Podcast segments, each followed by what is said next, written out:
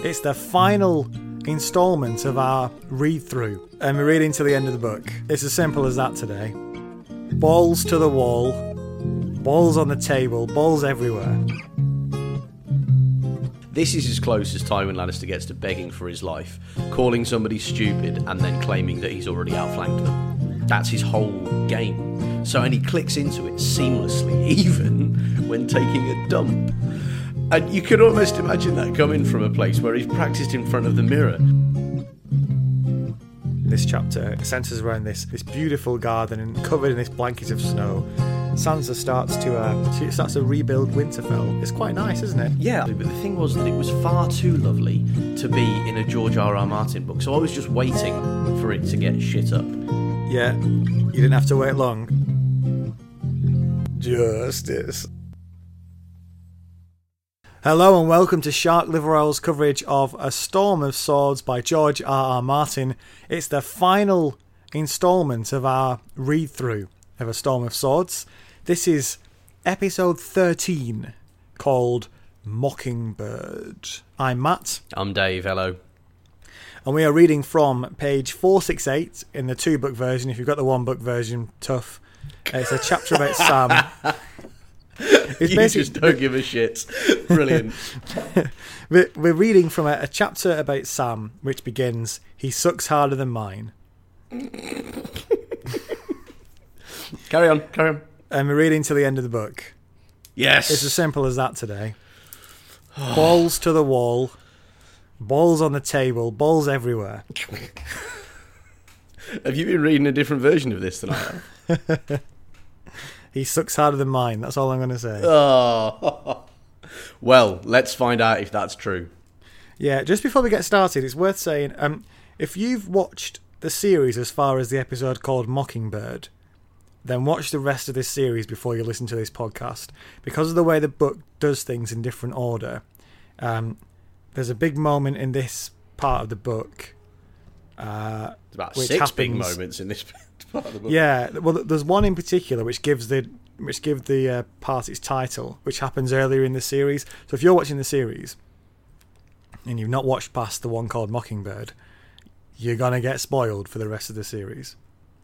And by series, I just mean sort of the end of the TV version, series four.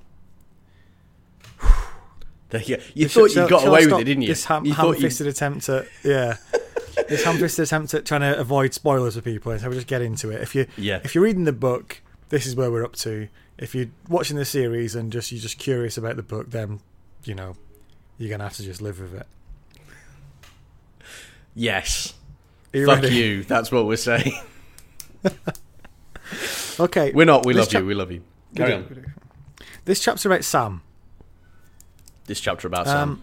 Um, mm, Val and Gilly are having this conversation, which involves he he sucks harder than mine. He's a baby sucking on the breast, Ugh. suckling on a surrogate mother's teat.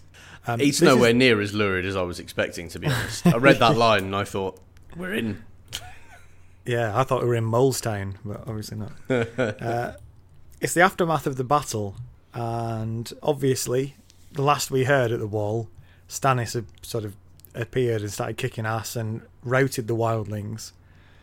And now we're at, we're at Castle Black, and uh, yeah, it's the aftermath. Sam's got this plan, which he speaks to Jon about, about sending Gilly away. He wants to send her to his dad's house down in uh, down in the sort of I don't know southern part of Westeros and uh, he thinks if he pretends that she's like his, I don't know, someone is wench. Yeah, he's wench, and the the child's his bastard, then um, she'll be okay. And he thinks his dad might be quite impressed that he's managed to father a bastard. Um, which says a lot about that father-son relationship, oh, doesn't it? My word! I mean, I kind of we knew about this from when Sam was introduced, but I somehow managed to forget what an un- unbelievable tool Randyll Tarly is. Mm. Yeah, there's um, there's this. Oh, Sam won't tell his secret about uh, Bran to Jon. He promised Coldhands that he wouldn't tell Bran that uh, he wouldn't tell Jon that he'd met his brother Bran at the Nightfort. So he's not doing that, hmm. um, and he feels he feels a bit bad about it. But uh, you know, such is life. I Still, suppose. I suppose. I suppose if you are going to make a vow to uh, creepy, poorly explained, um, scabby skinned individual, you got to take that stuff seriously, haven't you? Really? Yeah, yeah. You don't want these clammy hands coming after you. Oh, oh can you uh, imagine? There's also an election going on at the wall at the moment, and it's to elect the new commander of the Night's Watch. And it looks like Janos Slynt is gaining ground because he knows how to play politics with this kind of thing, doesn't he? Because democracy is for chumps. Honestly, Yeah. there's one place in this entire world where people have the opportunity to choose somebody worth being led by, and they're going for Janos Slynt. Yeah, not ideal. There are a load of um, people's names put forward. Uh, various, I mean, there's Sir Denys Mallister from the Shadow Tower, who seems quite a front runner. There's Cotter Pyke from uh, Eastwatch, which is the other side of the wall. And these two guys both hate each other, which probably means they're going to split the vote. And then you've got Janos Slynt coming up. There's a couple of other guys who don't look like they're going to last very long. And some comedian has put Dolorous Edd's name forward. He's just throughout all these election chapters. There's all this serious political wrangling going on, and every so often he just pops up and goes, "I still don't know why I'm here. I really don't want to be here." I love that he still stands up though, instead of just kind of slumping into his own, just being like, "No, of course I'm not doing it. This is ludicrous." Instead, he keeps kind of participating in this charade. People vote me, the happy party. Every time he gets up, it's basically to say, "Look, it's gone far enough. This, will you please stop putting my name forward?"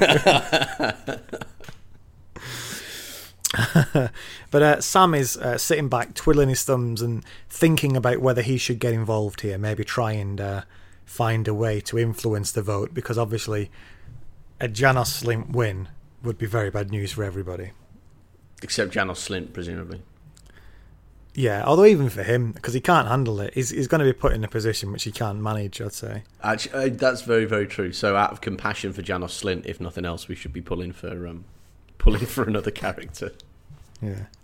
Uh, next up is a chapter. We stay on the wall. Chapter about Jon, and uh, he he meets Melisandre, who comes to fetch him from the yard and take him, him up to meet Stannis. It's weird that as he's in the lift with Melisandre, he says he's not cold because she's sort of not exactly dressed for winter, mm. and she says no, um, that the red god keeps me warm, and she sort of touches him, and he, she feels really warm. So it's just another example of how she's kind of weird. Yeah, that is odd. There's some Actually, kind of there's really something else there, isn't there? It's not just her bullshitting, as we've seen with the Shadow Baby. Yeah, yeah, very, very true. Um, I, I quite liked this coming together of these two storylines. I'm, I'm a massive fan of working out how all of these plots are supposed to have any kind of interaction with each other. Yeah, Um, and yeah, yeah. So I like, I liked it. I also like the fact that he like that. This was kind of I, I felt a bit of integrity on Jon's part here, where he wasn't just kind of, oh my god, she's so beautiful.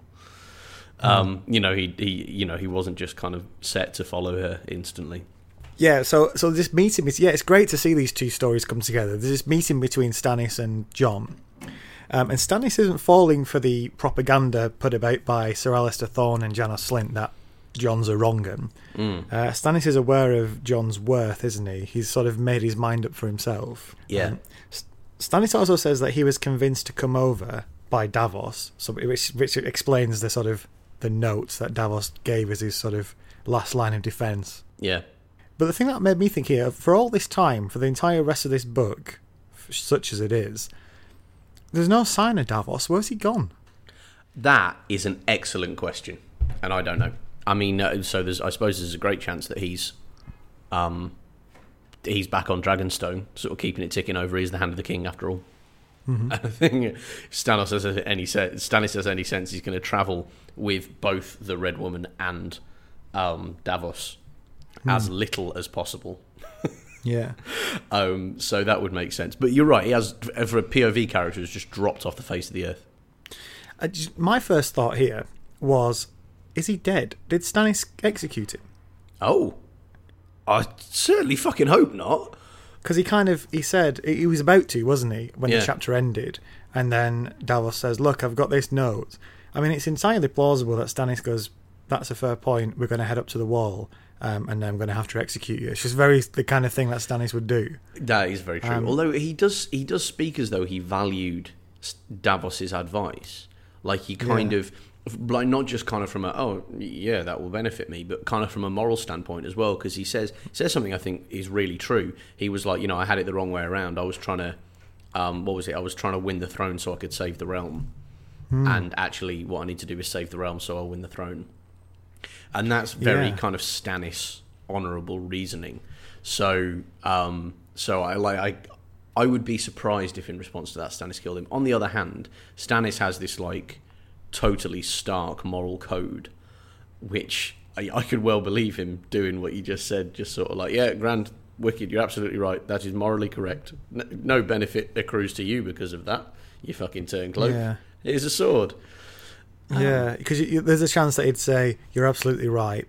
I'm going to change my course now," but you still did what you did, and therefore, you know, there's a punishment for it. Yeah, but the know. thing is, is in Stannis' way of doing things, would machinations against the Red Woman count as like as treason? Oh, I suppose that yeah. No, the problem is that he he took Edric Storm away, didn't he? Yeah, exactly. Yeah, Yeah, yeah, you're right. I mean, yeah, I th- you could make a fair argument that that wasn't treason, but I think only somebody like Stannis would possibly listen to it. yeah, I really hope he hasn't killed Davos. I really Yeah. do. yeah. It's just weird that he's gone without a trace and no mention of what's happened to him. Yeah, although that happens quite a lot towards the end of these books. That not Yeah, everybody gets their kind of dramatic concluding moment. Hmm. Uh, do you know what I mean? Like like Daenerys is just kind of left ruling somewhere. No, that's not very dramatic. She just stops. But since her whole story has been stopping and going, that's not Yeah. like it's not a particularly great dramatic high point. Um, so um, you know, I don't know. Hmm. Uh, there's this offer from Stannis to Jon. He is going to make Jon the Lord of Winterfell, and I assume Warden of the North. Uh, plus, he gets a he gets a wife, Val, who's um, this hot body wildling lady. But I, I'm, I'm not going to ask how long it took you to come up with that as a way of describing Belle. And Jon's kind of always dreamed of having this, and now it's an offer. And it's, I suppose it's a it's a fairly shrewd one by Stannis. He says he needs the North, and uh, Jon is uh, is the next best guy to take it for him, seeing as uh, Roose Bolton's knocking about now. Um, does he want to get on board? What did you think of this offer? Oh man, you could feel Jon's dilemma, couldn't you?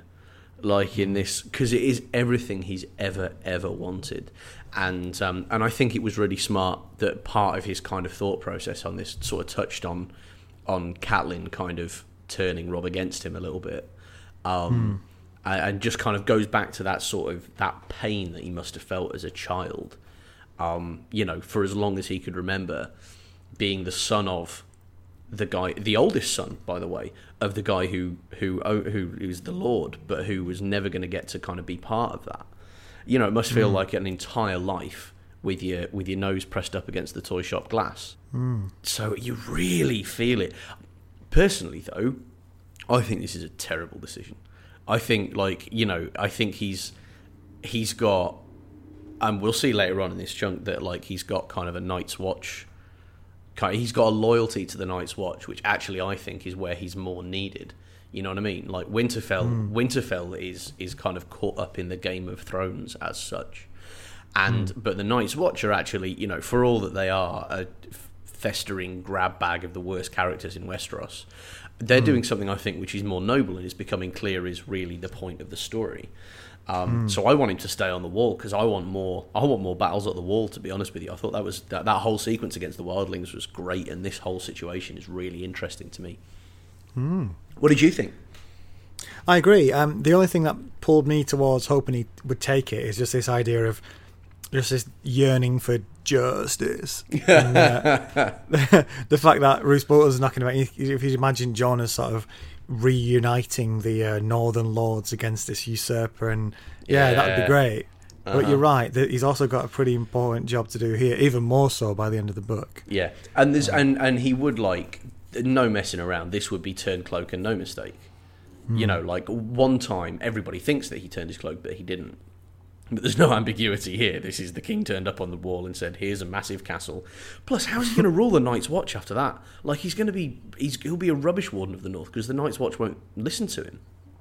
Hmm. So you know, I think I think this is kind of it's like a poison bonbon. I think it's not hmm. it's not going to do what he what Stannis is hoping it will do. A poison bonbon. That's exactly what I said. I'm sticking by that. All sweet on the outside, but once you get inside. It's poisonous in French. Okay, let's move on uh, for now to Tyrion. Mm. Tyrion's in his cell, waiting to die. The uh, the cell door opens, and he's sort of he thinks it's his his executioner come to take him at last, and he's ready to go down fighting. And it's Jaime, and it, it's kind of funny because this is in the book. This is their first meeting since way back when, um, since probably I think Winterfell, when they left each other on the. Uh, Yeah, on you're the right. King's Road. Sort Yeah. of like episode one. um, so this is their first reunion. It's quite sweet actually. They obviously get on well, don't they? And Yeah. there's a there's definitely a, a love between them that you wouldn't get between um, Tyrion and Cersei for for starters. Yeah, but there's a love between my shoe and that pile of dog shit, which you wouldn't find between Cersei and Tyrion in it. Yeah. Um, Jaime, I mean, he releases. He's, he's come to rescue Tyrion basically, and he, he gets him out of the cell, and he's taken him to a passage. He's saying, you know, that we're going to get you out of the city. Tyrion says thank you in a quite a in a very you know genuine and humble way. And Jaime kind of misjudges the situation because there's a bit too much sharing, because he Mm. tells this story of I mean there's this story that we heard ages ago with Tyrion where his first love was this girl that he met on the road and had this whirlwind romance and married her within a week and lived in this cottage with her for a week until Tywin found out and it turned out she was a whore Mhm. and to punish her Tywin gave her to to his men and then made Tyrion get involved afterwards and paid her Yeah, paid her coin for it. yeah. And um, Jaime confesses that she wasn't a whore uh, and she was innocent. And Yeah. Tyrion, it's like it just like the relationship just explodes, doesn't it? And Tyrion doesn't want anything to do with him anymore. Yeah, yeah. I tell you what, this absolutely knocked me sideways because this has been part of um, of Tyrion's identity for like the whole book. Uh, only whores could love him, right? You know, hence the relationship with Shae, where he's he's kind of willing to show a, a vulnerability which he was never willing to show to anybody else, and which ended up screwing him over. Um, and and that whole kind of complex and, and so many of the decisions that he's made and so many of the weaknesses that have brought him low uh, are all completely made out of Tywin Lannister's like extremely tenuous assertion that just because this woman was poor and she was involved with a rich man that made her a prostitute. And like and you know I, you know that's before we even get to the monstrous way in which he decided to make that point. Um, so, so I was I was absolutely floored by this, and I think that says a lot about how um, how like how well written Tyrion is as a character. Because I'm just feeling it, like I'm just so conscious of what this must do in his head. And any other time, I'd be looking at the overall relationship, and I'd be going, no, no, because you see, Jaime's a very powerful ally, and and you know, and you know, he likes you, and nobody else likes you. You know, don't. But in that moment, I was like, yeah, fucking right. Like I can't, you know, to know that and keep it from him is appalling. I was, yeah, I mean, bosh. This is this was like a this is this is an end of book plot moment and no mistake. I was just I was astounded. Yeah, and Tyrion to sort of he he actually strikes Jaime, doesn't he? And Jaime Yeah. says, "I guess I deserved that."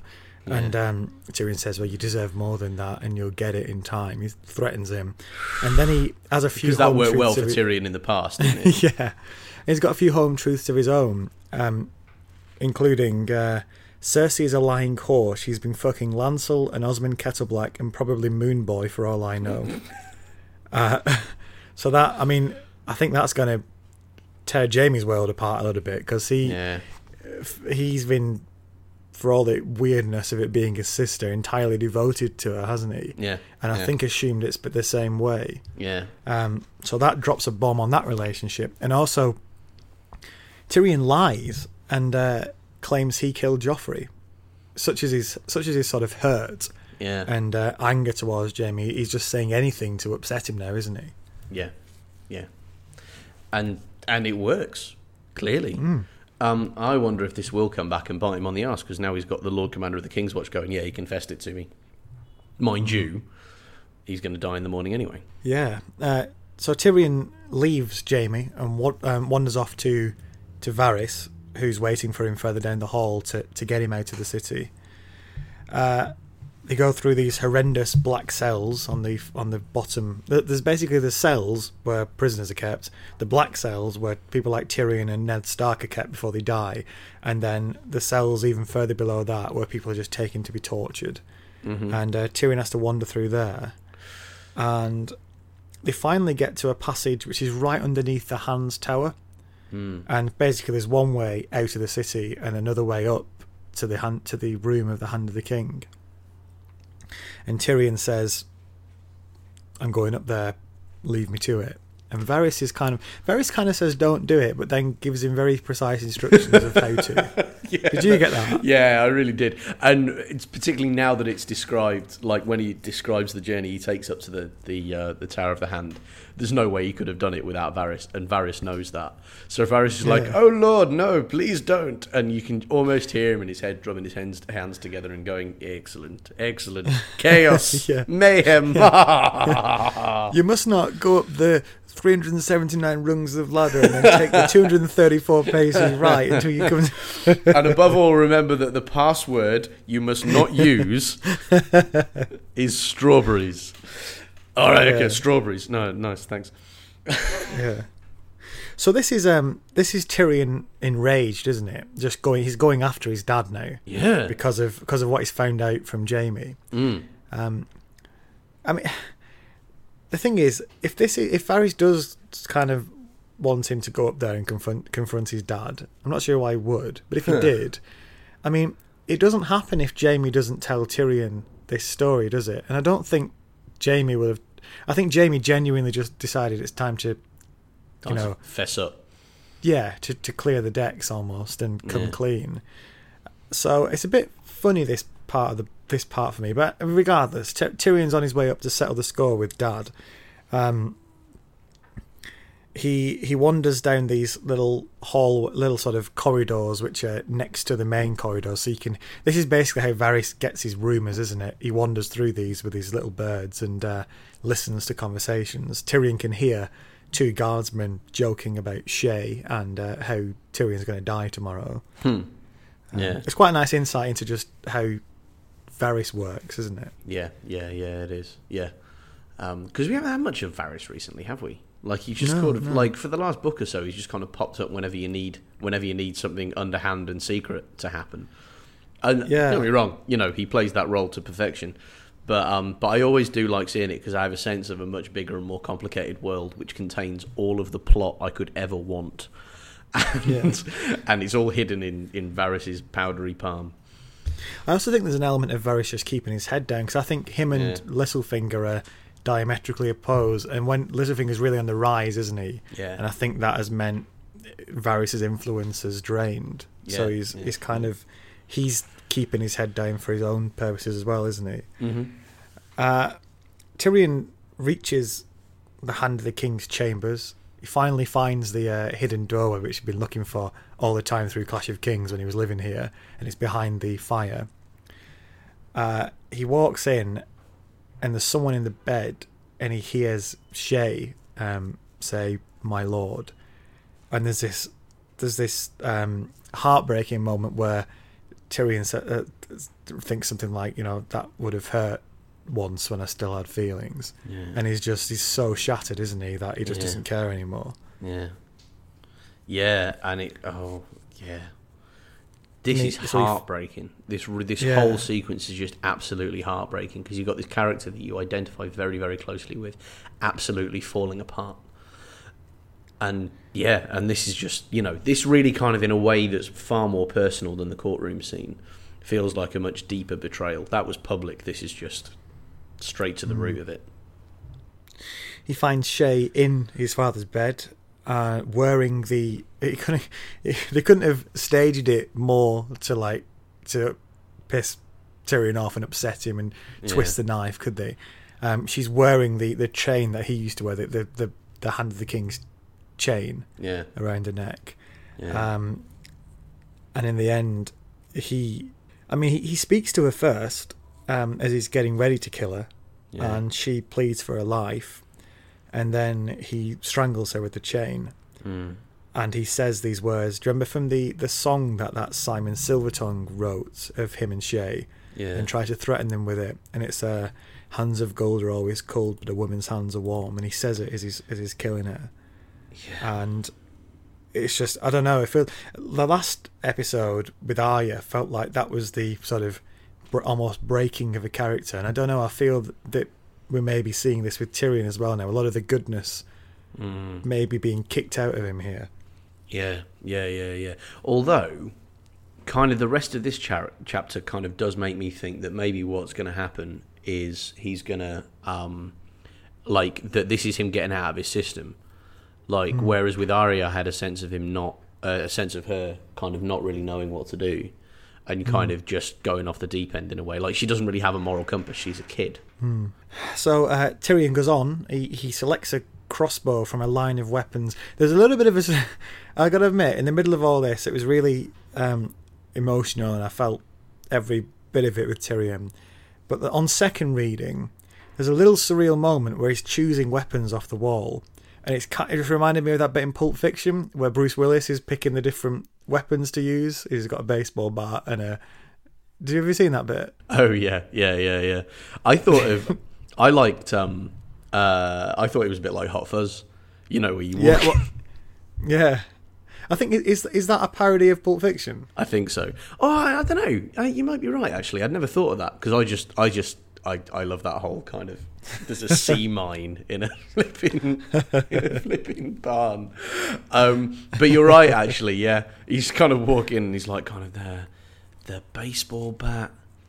Yeah, yeah. The gun. The big the katana. I'm having the katana. Yeah. Tyrion selects um, in his version the crossbow, and uh, he thinks there's a problem because he's only going to get one round off if if the guards burst in. But Mm, he basically doesn't care anymore, does he? yeah, yeah. He finds Tywin um, on the toilet.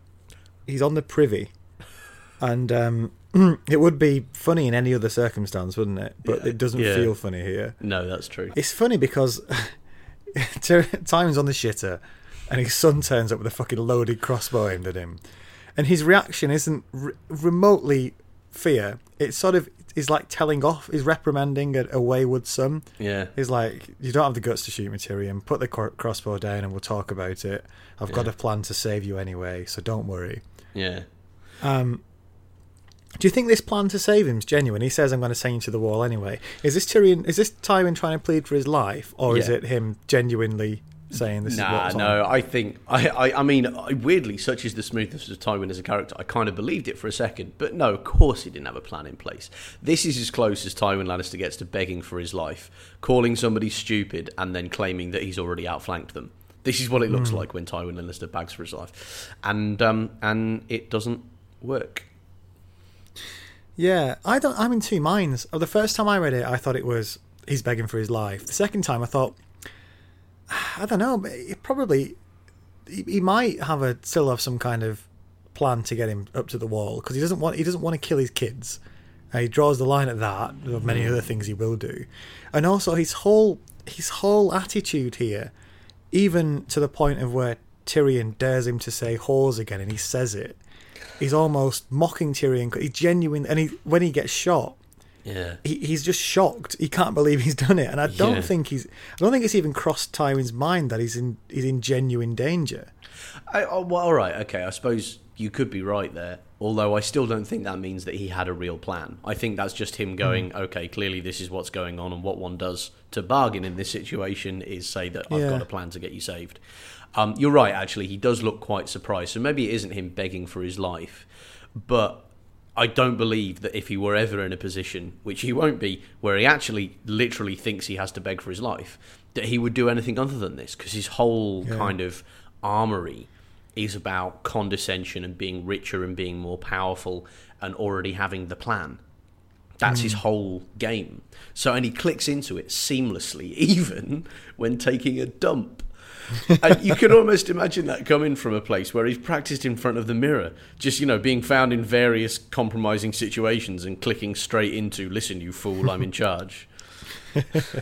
Yeah, I suppose he's too proud as well, isn't he, to beg? Oh, there's no way. He's Far gonna too proud. Yeah, so so Tyrion basically there's this conversation. Tyrion's got the crossbow leveled at him, and Ty they, they talk about Tysha, and Tyrion can't even remember her name, and says he's completely remorseless, isn't he? And says, "Well, you know, you were rich and she was poor, and she was even if she wasn't, you know, actually a whore, she was as good as because that's the only reason she was sleeping with you." And um, and Tyrion says, you know, when when he says the word whore, he says, "Call her that again," you know, and I'll Yeah. kill you. And then she's, he says, "Where um, where did she go? You know, did you kill her afterwards?" He says, "No." He said, "Where did you send her?" She said, "He says, he says wherever whores go," and that's the that's the that's the straw that breaks the camel's back. Uh, Tyrion tightens his finger finger on the trigger, and uh, crossbow bolt into the groin of Tywin. And Tywin's just like, yeah, as we said, he's absolutely shocked, isn't he? Yeah. Um, and he says to Tyrion, "You're no son of mine." Yeah. And this is this is why I was worried about the character Tyrion from here on. He says to his to to, to Tywin, um, "You're wrong. I am I am you writ small." Hmm. Yeah. Basically, I'm, we're, we're exactly the same. And I just wonder if there's a, it, the book's trying to t- show you this parallel between Tywin, where there was a, a ruthless but also a, a more human side to him, which disappeared when his wife died, and whether Oh. whether Tyrion's following the same path now. I totally hadn't thought of that, and I think you're right. Oh man, that sucks. I mean, it's going to be a sight to see, but I'm quite sorry to see Tyrion, the pan, the chance of Tyrion going over to the dark side. Although the, the, there's definitely the, the, there are problems with that, I suppose, insofar as uh, Tyrion definitely doesn't have this um, massive hard on about his family and the family line and how everything's Yeah. about. Yeah. His motivation isn't the same, is it? Yeah. Although the I don't know, maybe some of the things that form your your character and your, your sort of your, your light and dark inside you are, have been formed in a similar way to his father here. And the the the chapter ends with a almost with a joke at Tywin's expense, uh, which really brings such a powerful character down to earth, doesn't it? Yeah. In that um, Tyrion smells uh, the smell as his father's bowels let go, Yeah. and it says, uh, "Yeah, Tywin Lannister." It turns out didn't shit gold after all. It's quite a good line.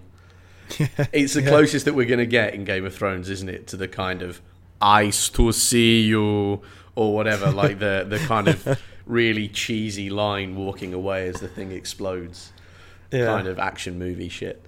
Um, but yeah, I was astonished here, and it was such a simple but brutal retelling as well, where it talks about you know like it's gone all the the crossbow bolt has gone all the way in up to the fletchings, and and then he just kind of lets go and dies, and I was like. I, a- another it was another occasion where I had to read it again. I was like, "Nah, mate, nah, d- what? Tywin Lannister is dead." Yeah. Fuck, it was it was that exact Father Ted revelation moment. The uh, fucking hell. Mm. yeah. I, I mean, what do you think here? There's two things I think. It's it's kind of exciting to think now Tywin's gone. What on earth's going to happen politically in the city? Oh man, it's gonna go to shit. Yeah, he is keeping it all together, isn't he? Or he yeah, was. Yeah, But at the same time, it's Tywin Lannister. He's one of the for me. He's one of the best characters in the book, and he's gone now. mm-hmm. I don't know. What did you think? yeah, uh, yeah. From that character standpoint, I mean, I, Cersei is somehow going to have to double down on the malevolence. Um, Either that, or or you know, Littlefinger returns. I can definitely see that happening. Uh, so we, should we move out of King's Landing for now before it goes to shit, and uh, onto Good idea. Let's get out where the getting's good. and uh, on to Sam, back up at the wall. And uh, Stannis has got all the candidates in front of him because they've after 10 days, the Night's Watch still haven't chosen anybody to be the leader. And uh, Janos Slynt is creeping like a motherfucker, isn't he? He's trying his absolute best. But it's it doesn't work on someone like Stannis, especially considering Stannis knows about the corruption that was sort of dogged the gold cloaks in King's Landing as Janos Slynt was when Janos Slynt was commanding it. Yeah, He sat on the small council and heard all this evidence about how Slynt took all these uh, bribes to promote different people, yeah, and uh, and how Robert King Robert wasn't bothered. Uh, and he's King Robert's brother is a, a much different fish, isn't he?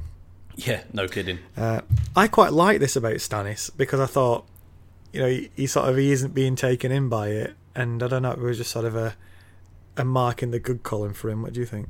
Yeah, actually, I really agree with that.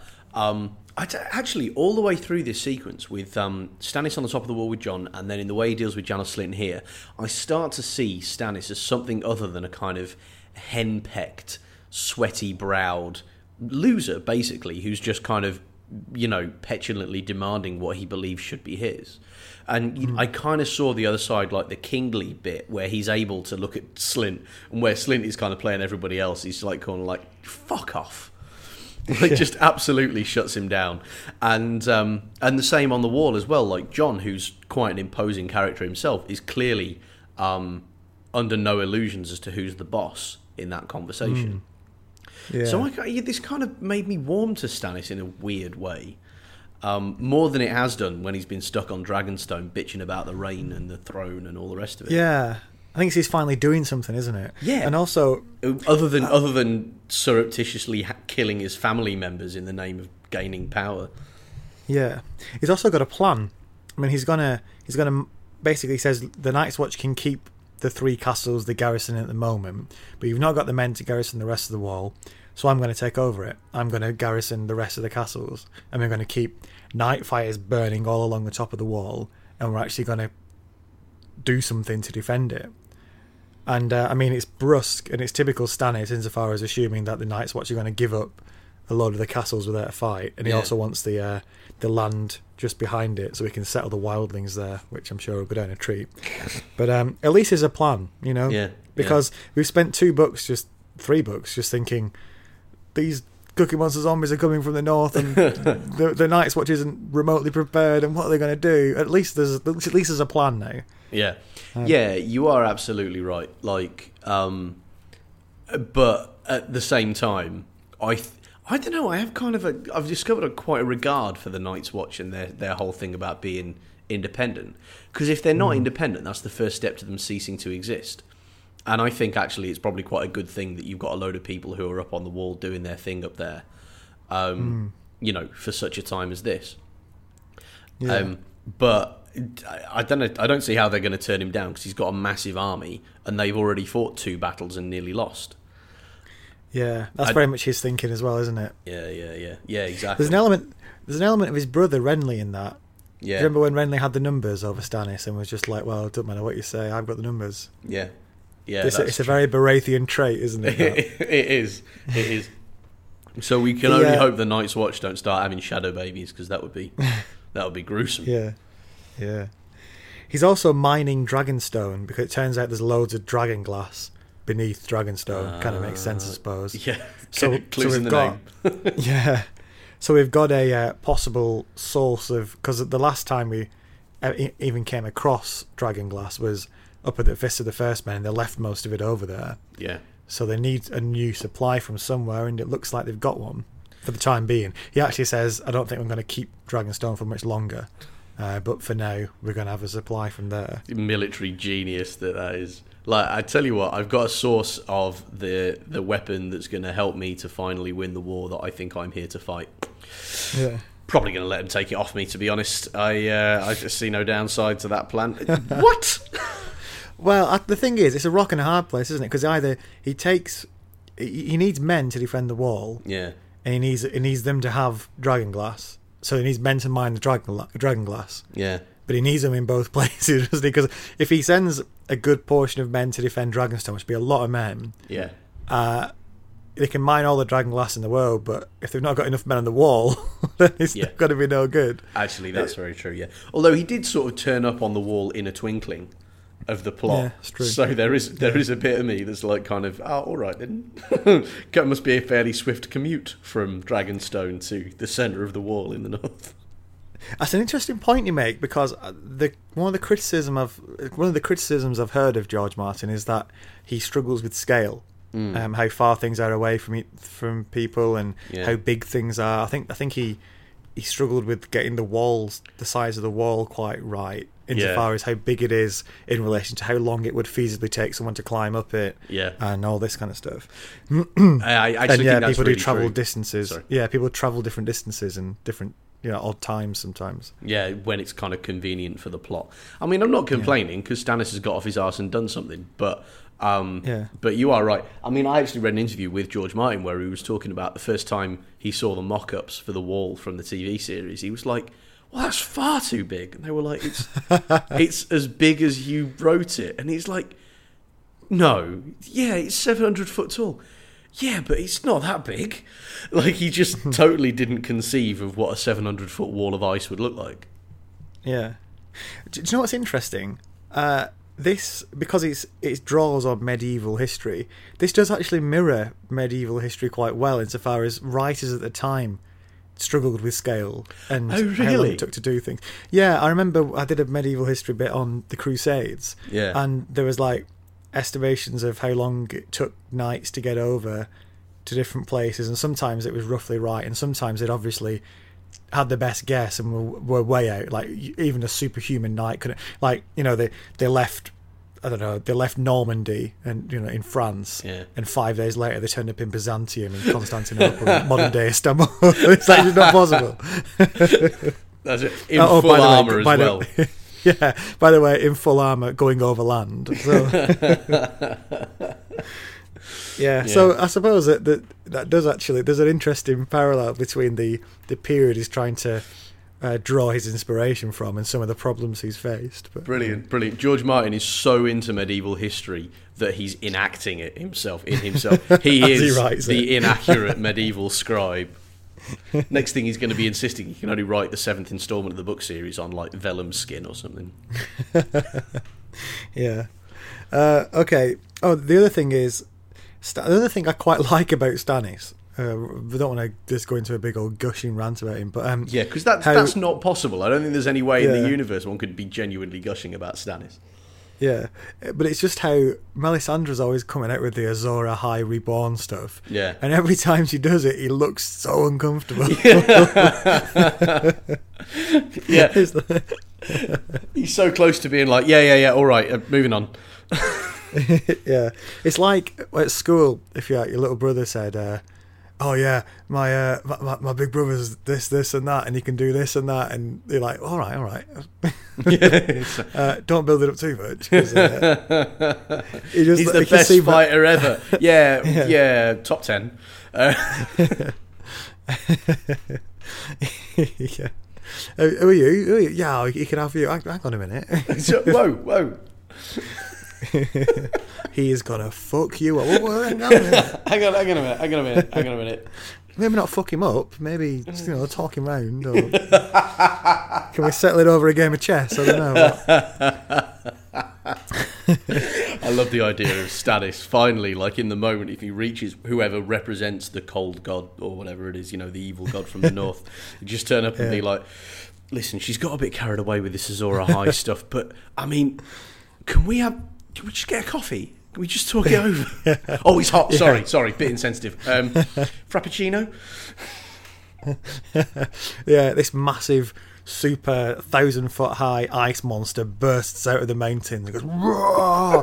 Who challenges me? And Melisandre goes, Here comes Stannis, bringer of light. He's gonna fuck you up. Uh, well, well, hang on a minute, Melisandre. Hang on a minute. Let's just talk this through. I never said that though, did I? Let's be fair. we can live together, can't we?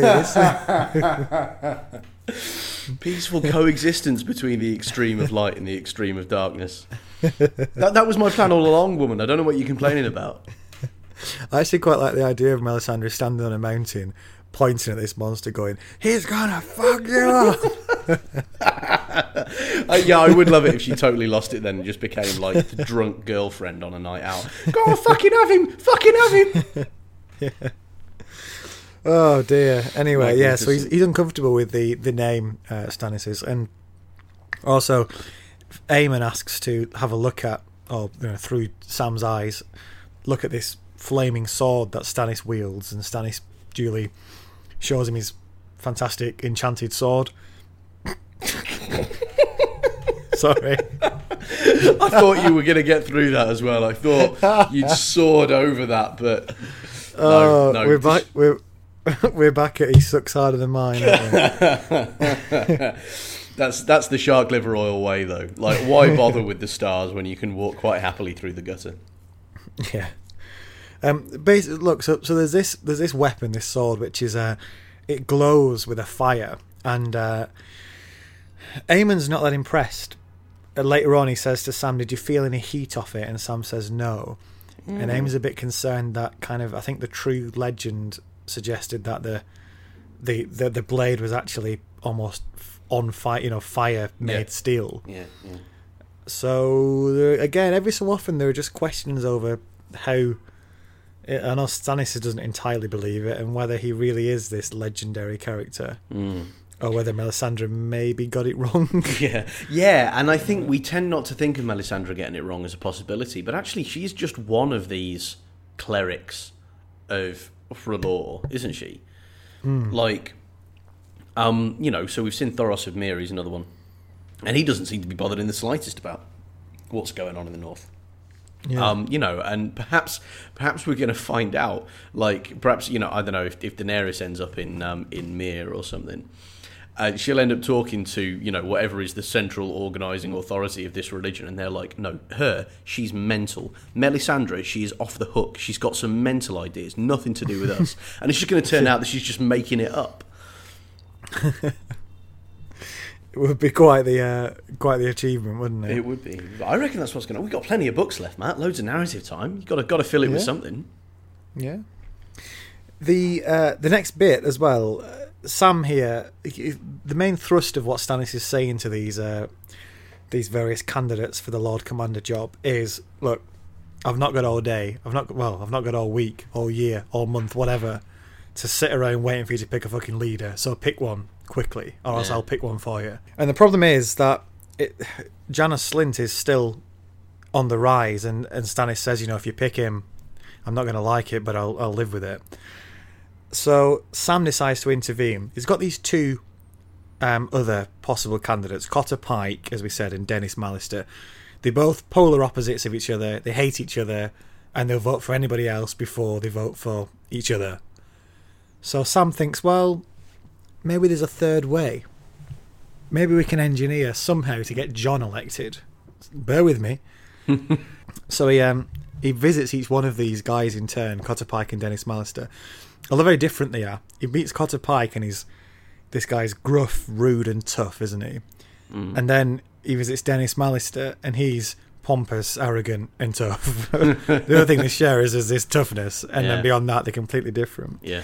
And Sam does the classic playoff where he says, uh, I know you don't want to vote, you know, Cotter, Pikey, I know you don't want to vote for old Denys over there, but maybe you could vote for Jon because he's he's got a, something about him. And Denys is like, hmm, maybe, yeah, but I'm not sure. I still think I'd be better.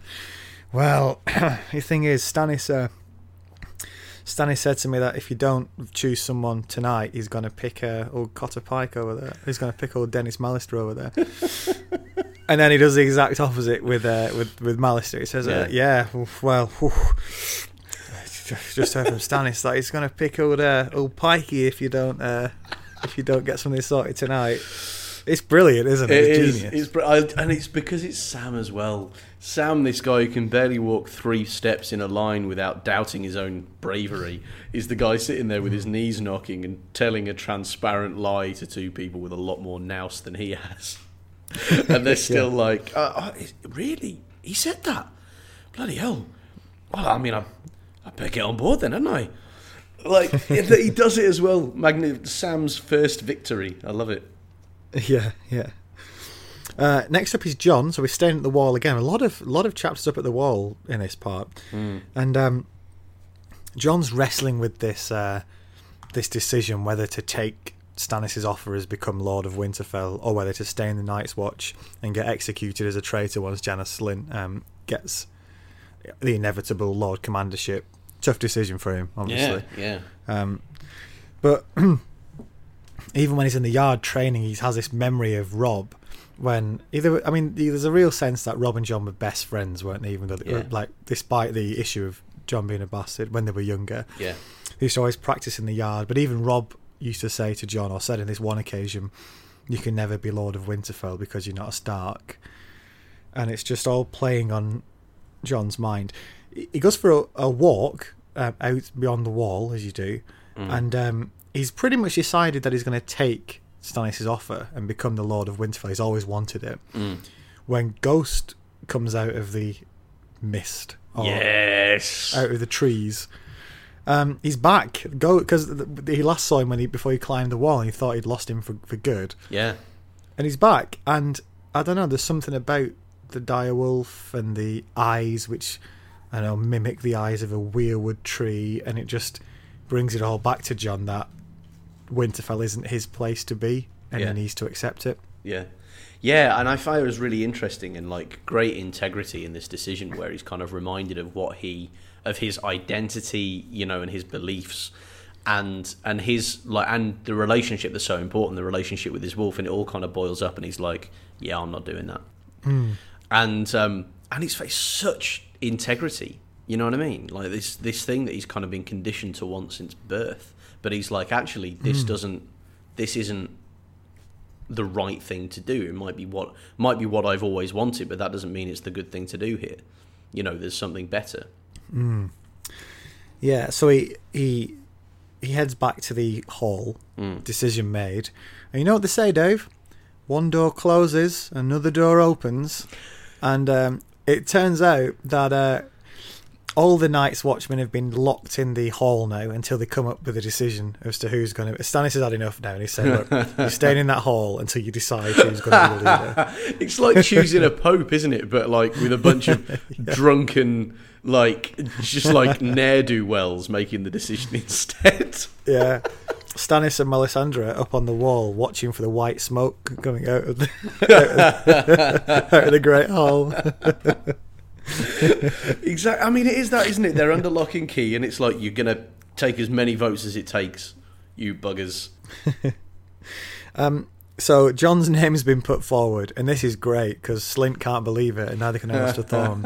and it all turns to away from them, doesn't it? And it's fantastic to watch it slip away from these two utter, utter bastards, isn't it? yeah, and you kind of do want there to be a character there who can represent us enough to just kind of be like, so uh, jog on. Sadly, Yeah, there is no um, such character, alas. The thing that seals it for Jon is that they bring the kettle out, which is the place where the um, everybody sticks their vote into. And when they open it, Jorah Mormont's raven bursts out, calling "Snow, snow, snow." Hey, Yeah, and then um, and then when like someone accuses Sam of playing a trick, the raven says a couple of other words as well, and that um, that is enough to, to tip it for Jon, and he, he gets elected. He- Here's an interesting question, and here's a theory which I've come across. all right. You know, um, Orell is a warg, and he disappeared into the bird, Mm, the wildling dude, and Jon can do it a bit as well. mm. There's a theory that Mormont could also do it, and that was why this bird was on his shoulder for like ever. Whenever you saw him, this bird was with him, Oh, and and the even at Craster's Keep when Yeah. he died, the bird was with him, yeah. And that when he died, a bit of him ended up in in, the the, bird. bird. and that's why it's kind of this bird's doing weird stuff. Do you know what? That's quite credible. That's certainly more credible than the Varys is a mermaid theory that we came across. yeah. I'm always a bit. We've got to go back to that at one point, haven't we? Oh, we 'Cause really must. I'm always a bit wary when you start saying, I've come across this theory on the internet, and I'm like, oh, I have you. But actually, I find that one quite plausible. I think that makes a lot of sense. Um, Yeah. And I really hope it is, because I quite like the old bear. Yeah, it's quite nice to imagine him still having some kind of some kind of horse in the fight, isn't it? Or Yeah. bird in the fight. so, Lord Snow, as uh, Sir Alliser used to enjoy calling him to take the piss, is now literally Lord Snow. Brilliant. Um, so Denys Mallister comes over. He's ever the courteous uh, I quite liked that guy, even though he's a bit pompous and vain and arrogant and Mm. talks about how highborn people are better than everybody else. He's still in, in just unimpeachably courteous no matter what happens, isn't he? He's Yeah. Mr. Genteel. Yeah, yeah, yeah, yeah, yeah, very much. And I, I do like that. I mean, and of course it makes sense. He's hardly going to go over there and be like, "Fuck you, Snow," you know, because Yeah. he's his new Lord Commander. Um, Yeah. Although I But- think Alliser Thorne will probably do that. Yeah. I'll get you next time, Snow. it is that. you isn't win it? this one, Snow. You and your little crow too. um, you are right. No, I like Mallister as well in this bit. Like, yeah, you know, he's irredeemable upper class numpty, but at the same time actually manages to be decent about it, which is more than you can say for a lot of other people in that room. Yeah, and Cotter Pyke as well, and his his, his gruff sort of pledge of allegiance, saying, "Oh, "Let's you know, let's kick some ass." I think it Yeah, it's that yeah. moment where, as Jon, you're thinking, "Yeah, this is going to be good." Yeah, know, yeah, yeah. There's there's a big job on, but when you got guys like that around you, it's half the battle, isn't it? Yeah, yeah, absolutely, absolutely. So he's the 998th Lord Commander of the Night's Watch. Um, Is there a significance in this, by the way? Is this going to be oh, like I was going to ask you. Yeah. a thousand? I mean, because it's too delicious a number to turn down, isn't it? But you know, Hmm. the idea of there being another two Lord Commanders before anything else interesting happens in the North kind of makes me cry a little bit, and I wouldn't put it past George Well, considering Martin Jon's to do that 16. as well. It's going to be like Yeah, yeah. it's to be like 70 years before anything happens. exactly. I wouldn't be surprised. Well, no, but I mean, let's be honest. George Martin's form to this point makes it much more likely that Jon's going to get horribly killed in his bed by, I don't know, mm-hmm. a snake or something just totally surprising, like just coming out of nowhere and killing him, which An I really hope doesn't snake. happen. Right now, what I'm mm. looking forward to is how good it's going to be. Jon in charge of the Night's Watch, and the whole focus of the story. Have you noticed this? Moving towards the north. Like, hmm. like you said, they're on the they're on the wall a lot more now, telling telling the story at the end of this thing, and you know the process that started with um, Ned Stark getting his head cut off, and then hmm. Robb Stark and Catelyn Stark get killed, and then Joffrey gets killed, and now Tywin Lannister gets killed, and like the hmm. whole kind of political situation that drove a lot of the tension through the first two books has completely evaporated. So the story has to be about something else, and presumably that's going to end up being, you know, light versus darkness at the wall, and right in the middle of that is Jon. Really exciting. Yeah.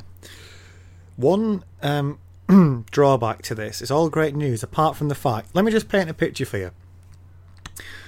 Stannis is in his tower. He's got the Westeros equivalent of a phone next to him. ring, ring. Baratheon Towers. Uh, yeah. Uh, what's that? Oh, finally they've picked someone. Thank God. I, I, honestly, right? Who is it?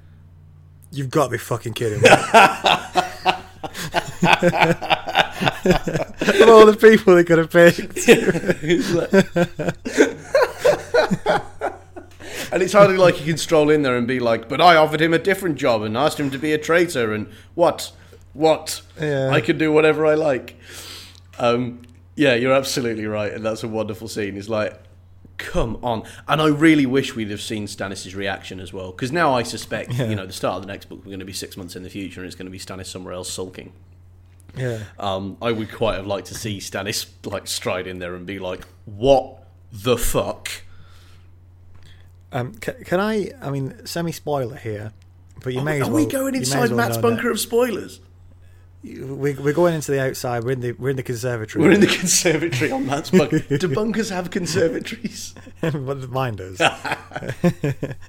I'm damned if I'm going to be in there in no decent light and looking to grow plants. in. And it is lovely, isn't it? Even on those dull winter days, there's just a lot more. Yeah. Carry on. Um, you mentioned how you know the ne- when we next visit the wall, it might be a few months in the future or something. Um, a feast for crows. There is no there is no wall at all. Oh, fuck off. oh, for fuck's sake. Unbelievable. I thought it is as you were saying. Of course, all the story is moving towards the wall. Oh, I you're think I think there might be me. there might be a there might be a little bit, but um, it's predominantly about uh, the stuff in the south. It's going to be in the bloody prologue, isn't it? I'm going to open it up. I'm going to read that. I'm going to be like, yeah, great. Bring it on. Yeah. Then he's going to be like, incidentally, more irrelevant plot is occurring in Dorne. Like that's what's Yeah. going to happen in it. Um, Mm, yeah, I think if I, I think if I remember, he Feast for Crows is uh, predominantly sort of King's Landing and around, sort of as far as the sort of Okay. I don't All right, know, well, the well, neck. I'm looking forward to it. Uh, and uh, and that's pretty much it. And then the Dance of Dragons is the first half of Dance of Dragons is about Don't ruin it for me. Did- no, it, it- it's just general sort of structure. Yeah. about Daener- Daenerys and her story and the Wall. Mm. And then, sort of halfway through the book, it dovetails, and then you get the whole thing again. But we do split off. Oh, Um, really? So he for started Fe- doing. Feast for Crows. Yeah, Feast for Crows just just ignores predom- for most for the most part ignores the wall and across the narrow sea. Well, this is, I mean, this is kind of what we were saying before about like he's killed off all these characters. I, I mean, as well as the fact that it serves a plot, also I think because he's so sick to death of writing them all being in different parts of the world, just like right, yeah. he can either he's killed he's killed everybody and brought in the story a little bit, but you know now he's doing the Yeah. other thing of just staying at King's Landing. Oh well, the one thing that would, may, may make you feel you need to buckle up for Feast for Crows Mm. is that most of the big character deaths and uh, all the good characters that he's killed have been in that area, which he's now about to focus on. okay. that uh, Well, it's all right because we're not doing this until sometime sometime later, aren't we? So I'm kind of you know for Yeah. shark liver oil, I can kind of cleanse my palate a little bit and then come back and enjoy Yeah, Feast of um, Crows.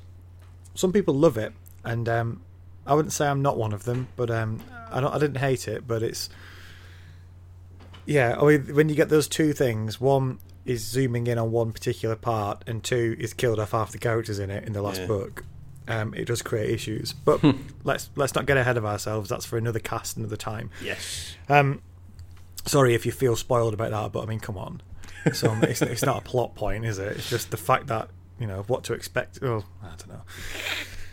Any complaints? Sharkliveroil podcast at gmail.com. Uh, I'll tell you what, any complaints, send them to sharkliveroilpodcast at gmail.com. Put the subject header complaint, and I, for one, will not read a single word that you write. I thought you were being really canny there and trying to drive traffic. No, no. Why would we do that?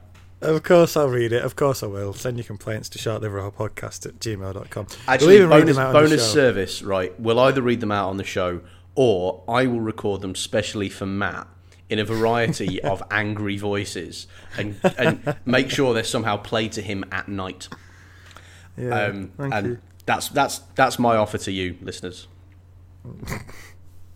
Okay, let's move on to Sansa. Sansa. We're not we're not done with killing characters off just yet. Uh, two more, oh, one more is about to go. Mm. Um, Marillion is his. Can't take the name seriously after you. Uh, What am I supposed to do? in. He's a bard called Marillion. Might as well have Yeah. called him Mick and Keith. Like it's ridiculous. Yeah. This guy throughout the chapter is a right wanker. He's, he's, he's strutting around the castle because Lysa has taken a shine to him, you know, Lady Lysa. And he's practically stalking this uh, Sansa, who, let's lest we forget, is still only a teenager. And, um, well, the the whole most of this the, the whole crux of this plot in this uh, in this chapter centers around this snow garden, this beautiful garden in um, in in the Eyrie, co- covered in this blanket of snow. Sansa starts to uh, she starts to rebuild Winterfell. It's quite nice, isn't it? And it's just a moment of her just being a being a teenage girl, I suppose. Yeah, and playing. Like there's been very little playing um, in in Game of Thrones, the series to this point. Um, sorry, in A Song of Ice and Fire to this point. And um, yeah, I really this was quite touching. This was quite lovely. But the thing was that it was far too lovely to be in a George R. R. Martin book. So I was just waiting for it to get shit up.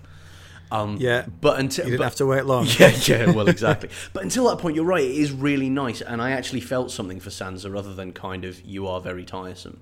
You know, I kind Mm. of really, I felt like I was kind of much more plugged into her story and her experience. Yeah. Uh, Littlefinger turns up as she's finishing off making this castle, and uh, there's something in the air, and it's not very pleasant.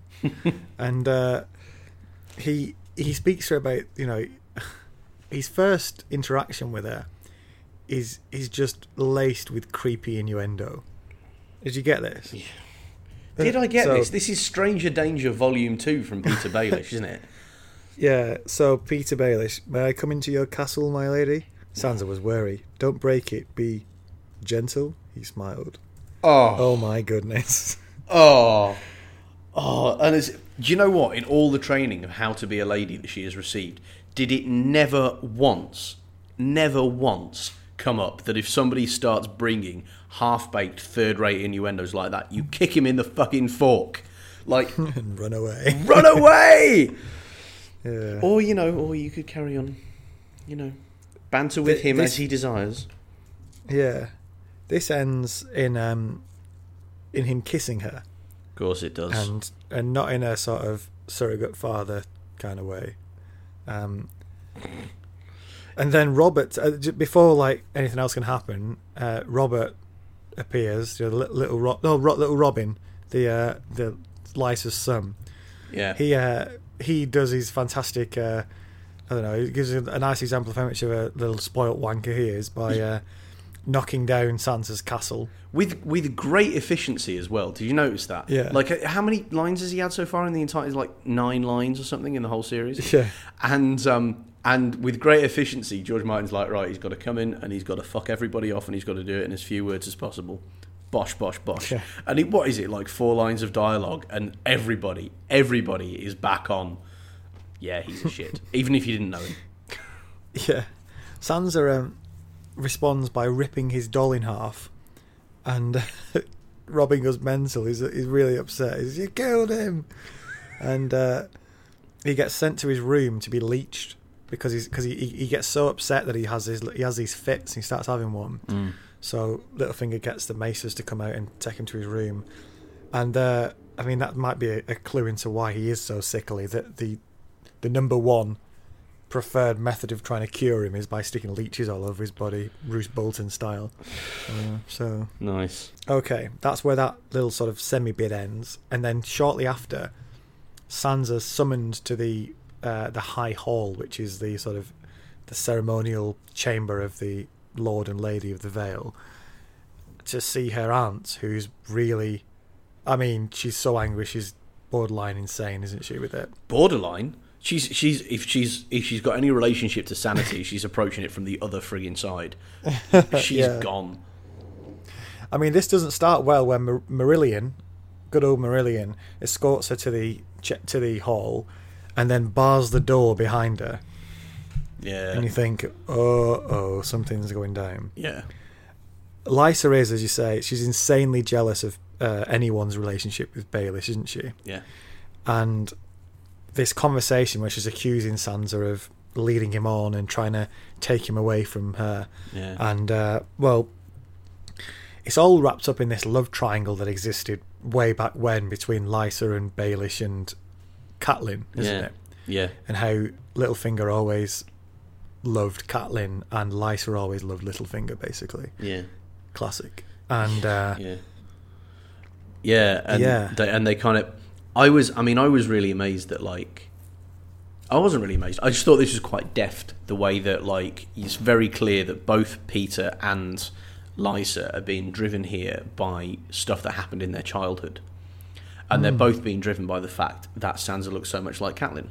So Petyr wants to kiss her. He wants to. I mean, and more than that, like there's a there's a real sense of that desire to possess, because he was never with Catelyn and you know, and Catelyn always kind of led him on and whatever. And Lysa is insane with jealousy because Sansa looks like Catelyn. So hmm. like it's I, yeah, I mean it was all of a sudden right at the end of this big epic book where you've been moving all around this whole world, you know, good versus evil battles. It all boils down into this weird, fucked up, dysfunctional, you know, family vibe with shadows of the past and the rest of it. And there's not a lot of people who can pull that off. Yeah. So Lysa, in her madness, grabs Sansa and takes her to the moon. Do you remember the moon door? The good old moon door. It's basically a oh. hole in the floor where you push people and they fall thousands and thousands of feet to the death. She opens that.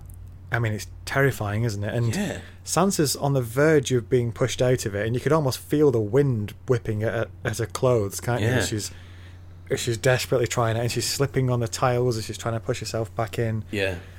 and it takes Littlefinger's arrival um, to to stop it, and he talks. It manages to talk Lysa down. Hmm. In doing so, l- plots appear left, right. I mean, plot points left, right, and centre come flying out of out of Lysa's mouth. Yeah. And One being that she was the one who killed Jon Arryn on Littlefinger's orders. Uh, she gave him the Tears of Lys, which is a, a very rare poison, and it was all to sort of be with Littlefinger. So it was a it was an it's so Littlefinger made that happen, Yeah. and and also she um there's this really strange encounter when at Riverrun where uh, Lysa crept into Littlefinger's room when they were teenagers and slept with him, and Littlefinger called out Cat's name while he was with her, and then Lysa had a baby, and it was effectively aborted because her dad made her drink moon tea, which is sort of Yeah. you know the Westerosi equivalent of a late morning after pill thing Yeah. and um, and this brings it right back. Do you remember ages and ages ago, maybe the first half of Storm of Swords, where Catelyn's remembering uh, Catelyn's dad's dying, and Oh, he's saying, "On, I'm so sorry, so much blood, Tansy," and he, and she's wondering if she kind of remembers whether that's a pet name for her sister. Yeah. And this all comes together now, doesn't it? Yeah.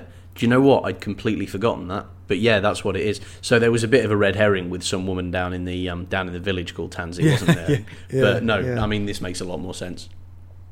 Yeah. Wow. So, and I assume that I assume that was to because, you know, Hoster Tully had plans to marry her to somebody else, obviously Jon Arryn. So, Mm. um, they had to. So, so he, he decided to get rid of the baby. Which, God, see, there's I, I just did feel a bit of even though Lys is sort of almost killing Sansa here. I did feel a bit of sympathy for her mm-hmm. because she's she has she's you can see why she's gone. She's ended up like this, can't you? Yeah, yeah, and you know, but man, of all the bad decisions to make, you know, at such a young age to fall in love with Petyr Baelish, who's shown himself clearly to be a proper psychopath, not just a slippery, cu- slippery customer and a nasty piece of work, but a proper psycho. Um, Yeah. yeah, and then he's uh he's the basically the the final act here is he sort of talks Lysa down from killing Sansa effectively, and then he's holding her by the moon door. Watch out! And she says, he says, "I've only ever loved one woman." And then he says, and she says, "Truly." And he says, "Yeah, only cat." And then pushes her out of the door. This is- whoa. Th- Yeah, this is soap opera type scripting, isn't it? It's kind of like I've only ever loved one woman. Really? Yeah, not you. Bye. Like it's again. Yeah, exactly, exactly. EastEnders drums all over again. Yeah, I mean, say what you will about Baelish. Uh, he's a quick quick thinker because straight away he shouts to Sansa, "Gr- "Get let the guards in! Marillion's just killed, killed Jon." All right for Littlefinger, just- isn't it? yeah, and I could just, uh, I could just have this savage moment of like mirth where I, I just I could just picture Marillion's face. Yeah, that's What- true. what? It's like what? Fuck. but Oh, yeah, no. yeah, yeah, yeah, yeah. Um, yeah, so I was very, very satisfied with this, but then I'm kind of I'm waiting to see what kind of comes of Sansa's awareness of all this. Because she's not the most politically Yeah. astute character, so it's not like she can then, you know, if she gets away or whatever, it's not like she's going to spend much time running around going, "It's, you know, it was her, it was them, it wasn't what everybody thought." There's an element with Sansa still that, you know, when you said Littlefinger thinks this of her because of this about Cart, and Mm. Uh, Lysa's like this towards her because of this about Cart. Sansa really is still more than any of the other characters the character that just things happen to, isn't she? Yeah, She's yeah, not very much. Particularly proactive. She just wanders around having things done to her. Mm. Yeah, yeah, yeah, exactly. I've got, I hope to see that change. Although I would say that being caught in an impenetrable fortress, fortress at the mercy of Petyr Baelish is not the place I'd want to start from if I was going to try and develop some some personal independence. Yeah. Um, let's move on to the last chapter The of the book. chapter. It's the epilogue, obviously. Yep. That's why it's called the epilogue. Uh, I've just put epilogue and then stroke justice. have you, if you haven't seen this, um, uh, Dave, I know you have. There's a there's a day there's a satirical British news program which was around in there was it the eighties or nineties, Uh, Mid nineties. Mid nineties, called the Day Today, and one of the fake news stories they do is that they bring they use the corpse of someone who's been killed to to, to sort of press the button on the electric chair to kill the murderer. and he's got this electrical voice. So he, I mean, it's funnier than it sounds. It sounds really macabre now, but he's he's got this electrical voice box, this corpse, and the, that the little the little sort of body's hand goes over the button to press the electric chair, and it just goes justice and then presses the button and this is just this just felt completely like that but in a medieval context I can't believe you managed to draw a, a valid comparison between the Day Today and Game of Thrones. It's ridiculous. So uh, the epilogue is about a char- whenever they do the prologues and epilogues, George Martin, he often picks characters with to be in the head of who aren't normal POV characters. Who, this who is no without different. fail, die by the end Yeah. of the chapter they're given. Good point. Yeah, this is this is Merrett, who's one of the Frey household, one of the members of the Frey household. He is on his way to pay a ransom for another member of his family, who've been caught by. It turns out the Brotherhood without banners, and it's a dangerous time to be a Frey because it's uh, he's thinking about how unstable the house is now because Walder Frey is going to die soon, and then there's going to be this almighty bloody battle to see who succeeds him because he's had so many sons and daughters. Mm. Uh, there's quite a sad story of Merrett, really, even though he's a Frey. He was sort of a, a you know, a, a lower son of, of Walder, and uh, he he was a knight for a while, but he was a bit crap, and he he got defeated in battle twice. The second time he had this injury, which means he gets blinding migraines now. So he's a bit of one of those sort of on the scrap heap kind of characters, isn't he? And you really feel it. And he he, he thought Roose Bolton. Do you remember he married Fat Walder Frey Yeah. because of her uh, her weight? Yeah. She's his daughter, and he thought that might help him somehow gain some influence again, but it didn't. And his one job at the his one job at the Red Wedding was to because he drinks all the time was to get the great Dr- Greatjon drunk, which is you know it's the kind of job that anyone could manage. But I suppose he needs to stay with him glass for glass. Yeah. I quite liked how there's a there's a bit a memory of the of the Red Wedding. I think it's page five five four seven, and it's about the Greatjon. How his job was to get to get the Greatjon so drunk he couldn't fight, and it said uh, it said the uh, the Greatjon had, had had enough wine to kill any three normal men, but uh, when he, when they came to sort of get him, the Greatjon still managed to snatch a sword off the first man, breaking his arm in the snatching, and it had taken eight of them to get into chains. He'd left two men wounded, one dead, and poor old Sir Leslyn Haigh short of an ear. And I love this sentence. It says, "When he couldn't fight with his hands any longer, Umber had fought with his teeth." And it's just this guy is a monster, isn't he? Yeah, and yeah, you can yeah. see why they they were desperate to get him wrecked. Yeah. And it still didn't work. Yeah. It's no surprise that I think when Jaime's uh, caught, you know, he's- you know, he's wandered through the fields with Brienne as she's taking him back to King's Landing, and he says there are only one or two fighters in the Seven Kingdoms who could ever beat me, and he names the Greatjon as one, and that kind of gives you an example of why, just the sheer power of the guy. Yeah, yeah, yeah, yeah. So Merrett meets the Brotherhood, and he's got this purse full of gold to ransom his to ransom his family member back. And it doesn't go to plan for him. The the Brotherhood, ha- to say the least, No kidding. the Brotherhood, the, yeah, the Brotherhood have already hung uh, his his you know Petyr Pimple, whatever he's called, and and they they string up Merrett as well and kill him uh, at the command of Lady Zombie Lady Catelyn yes! Yes! or Catelyn. You can rely on George to bring in plot zombies at the end of any book, can't you? I just realised something. Do you remember at the Red Wedding you said this problem with Catelyn's name is left forever? Oh, now? for fuck's sake, George. it's back. Risen from the dead. She who must not be easily named. Oh, oh man. yeah. Dear what did you make me. of this, Dave? Because this is a This is definite enormous. WTF moment. This is absolutely enormous. Um, and and you know it's quite cleverly foreshadowed way back when Arya asked the asked Thoros of Myr whether he could bring her father back. You know, can you reattach your head? And they were, you know, they were, the impression you got then was like, yeah, yeah, yeah, sorry, no. But hmm. you know, Catelyn, she's she was dead for a long time. It's not like they just kind of threw her out with the garbage. But hmm. you know, but and I, I really want to know how this happened because what did they do? Go search? There must have been hundreds of bodies from the Red Wedding, and they've gone searching through for Lady Catelyn in order to resurrect her for what purpose? I really yeah, don't know. it is strange. Do you remember this Arya dream a while back where she was a wolf and she was wandering around the sort of Yeah, the yeah, aftermath yeah. of the battle at the Twins, and she pulled her mum out of the out of the river, didn't she? Yeah, but why? And then she ran off because these guys had turned up with swords. So it suggests that that's them.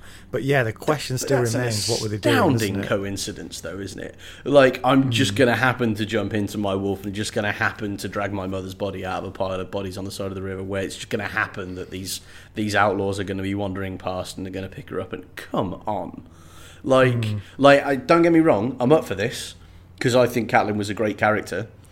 Um, but at the same time, do you know what I mean? Like, uh, you know, you better be going somewhere with this, George. Um, Yeah. Funnily enough, you know, this was kind of spoiled for me somehow, despite the fact that it's not yet, or I don't know whether it's going to be in the TV The time series. of recording, yeah. At the time of recording, yeah. it's not been in the TV series, right? Um, because I've got a mate who lives in Northern Ireland, and I was skyping with him the other day where they film Game of Thrones, and he was like, Yeah. "Yeah, you know, I mean, it's such a small community around here. I was in, I don't know what he said. He was like, I was in Tesco's the other day, and I turned around and nearly bumped into Lady Stark, and I was like." She's dead, and I'm oh you motherfucker! I can't believe like what a way to get spoiled. Yeah. Oh my god, what the chances of that? You know what? The, the chances of that happening are almost as remote of as uh, a child walking into a wolf and pulling a dead man's body out of the river. On You are absolutely right, of course. That is weird, though, isn't it? That's really weird. Yeah. Oh. I, I I was thinking because yeah, at the time of recording, we haven't. This hasn't. This scene hasn't happened in the series. How much is everyone going to lose this shit when that happens at the series finale? Yeah, She that's turns absolutely. up. I'm kind of looking forward to that because the last time I was on the other side of this and I was ahead of the in the TV series ahead of the book, so I was like, when the Red Yeah. Wedding happened, I was like, what the fuck? and now, oh, it's delicious. It's awful, but I'm just kind of because it's going to happen in a couple of weeks, isn't it? And I'm going to be like, I knew, I knew. Yeah. So so the book ends with Merrett being hung from a tree, the Brotherhood without banners standing around looking on, and reanimated corpse of Lady Catelyn looking up, going, "Justice." and that's the end of the book. it just goes, "Justice." we've got to put that um that on YouTube. we? Uh, On uh, we've put a link to YouTube on the Shark Liver Oil account. Yeah, that's true. We have to do just that. uh, Yeah, yeah. just just showing this 'cause I think it is on YouTube just so you get if you haven't seen it just so you get what we're talking about uh, if you want to get involved in Shark Liver Oil uh, in any of the books we're doing uh, or just talking about the podcast in general we're more than happy to hear from you complaint or otherwise all you need to do is email sharkliveroilpodcast at gmail.com that's sharkliveroilpodcast at gmail.com or you can get us on Twitter at sharkliveroil I know what you're thinking. Facebook. Surely you got a Facebook presence. Don't worry, we got you covered. Facebook. Just just search for Shark Liver Oil podcast, and you'll find us there. You know beautiful. what I mean? Beautiful. Yeah.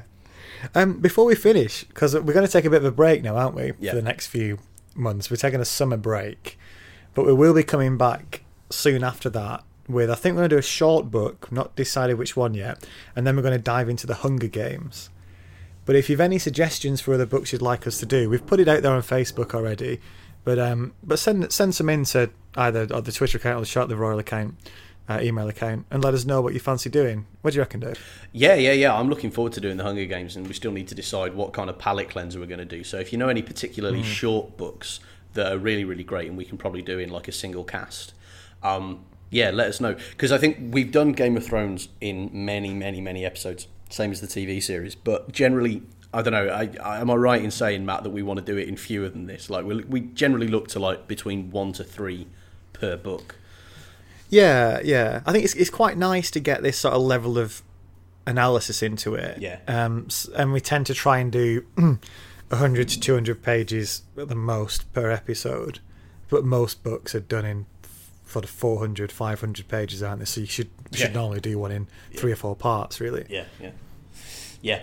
So, um, so yeah, send them in if you know any good. If you know any good kind of books that are quite quick to read, um, but which are still good, have good characters and good plot, and the rest of it, then um, then let us know. Uh, but the Hunger Games is definitely coming down the pipe. Yeah. In the meantime, if you've enjoyed the Game of Thrones stuff, we have done a few other books uh, in our back catalogue. We've got a three parter on The Hobbit. There's a four parter on a book called The Night Circus, which, if you want to see how we react to a, a book that we're at best lukewarm about, give that one a try.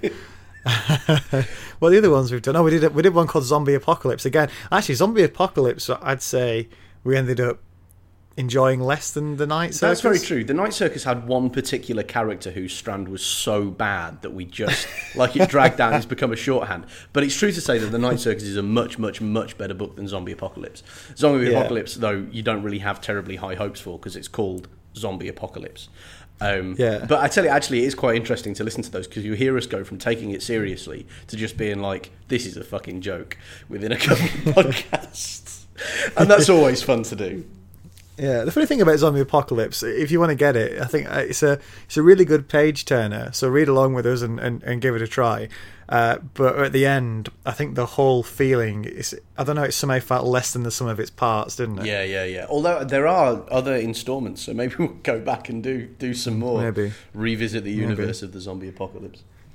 Yeah, and then of, of course there's the, there's the one podcast, uh, first one we ever did, where it all came from, where the name Shark Liver Oil came from, which is our podcast of the Old Man in the Sea by Ernest Hemingway. Classic. And we had a we had a we had a uh, to excuse the pun whale of a time.